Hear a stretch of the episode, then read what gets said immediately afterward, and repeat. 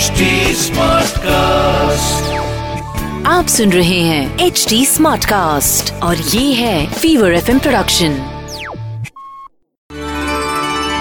राज्य अभिषेक के अवसर पर धर्म विग्रह श्री राम ने मुनियों एवं ब्राह्मणों को नाना प्रकार के दान से संतुष्ट कर उनका आशीर्वाद प्राप्त किया तदांतर उन्होंने अपने मित्र सुग्रीव युवराज अंगद विभीषण जामवन नल एवं नील आदि सारे वानर, भालुओं को बहुमूल्य, अलंकार एवं श्रेष्ठ रत्न प्रदान किए। उसी समय भगवान श्री राम ने महारानी सीता को अनेक सुंदर वस्त्र आभूषण अर्पित किए तथा एक सुंदर मुक्त हार भी दिया। यह हार पवन देवता ने अत्यंत आदर पूर्वक श्री राम को दिया था। माता सीता ने देखा कि प्रभु श्री राम ने सबको बहुमूल्य उपहार दिया, किंतु पवन कुमार हनुमान को अब तक कुछ नहीं मिला। माता सीता ने प्रभु के द्वारा प्राप्त दुर्लभ मुक्तहार निकालकर हाथ में ले लिया। महारानी सीता की इच्छा का अनुमान कर प्रभु ने कहा, प्रिय, तुम जिसे चाहो, इसे दे दो।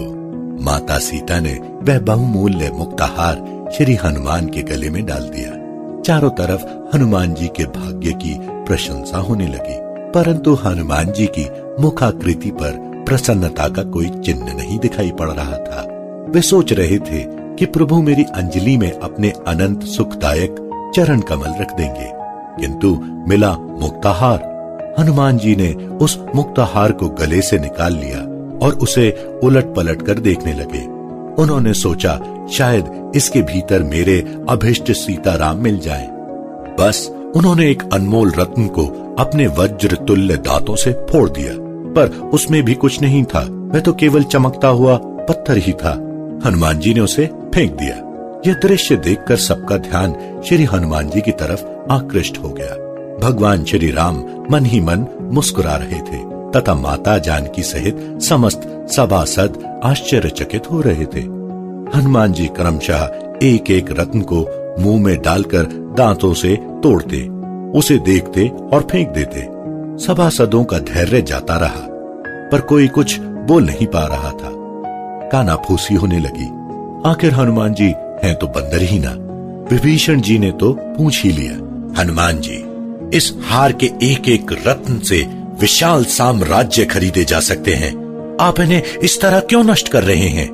एक रत्न को फोड़कर ध्यानपूर्वक देखते हुए हनुमान जी ने कहा लंकेश्वर, क्या करूँ?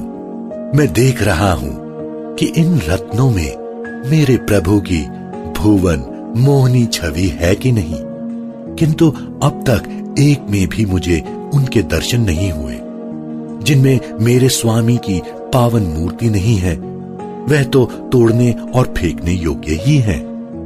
विभीषण ने शुद्ध होकर पूछा, यदि इन अनमोल रत्नों में प्रभु की मूर्ति नहीं है तो आपकी पहाड़ जैसी काया में है क्या? निश्चय ही है। हनुमान जी ने दृढ़ विश्वास के साथ कहा और भगवान श्री राम के अनन्य अनुरागी हनुमान ने अपने तीक्ष्ण नखूनों से अपने हृदय को फाड़ दिया। आश्चर्य, अत्यंत आश्चर्य। विभीषण ही नहीं, समस्त सभासदों ने देखा कि हनुमान जी के हृदय में भगवान श्री राम की मनोहर मूर्ति विराज रही थी। और उनके रोम रोम से राम नाम की ध्वनि हो रही थी। लंकेश्वर उनके चरणों में गिर पड़े। भक्त राज हनुमान की जैसे राज दरबार गूंज उठा। आप सुन रहे हैं एच डी स्मार्ट कास्ट और ये था fever F production H smart Smartcast.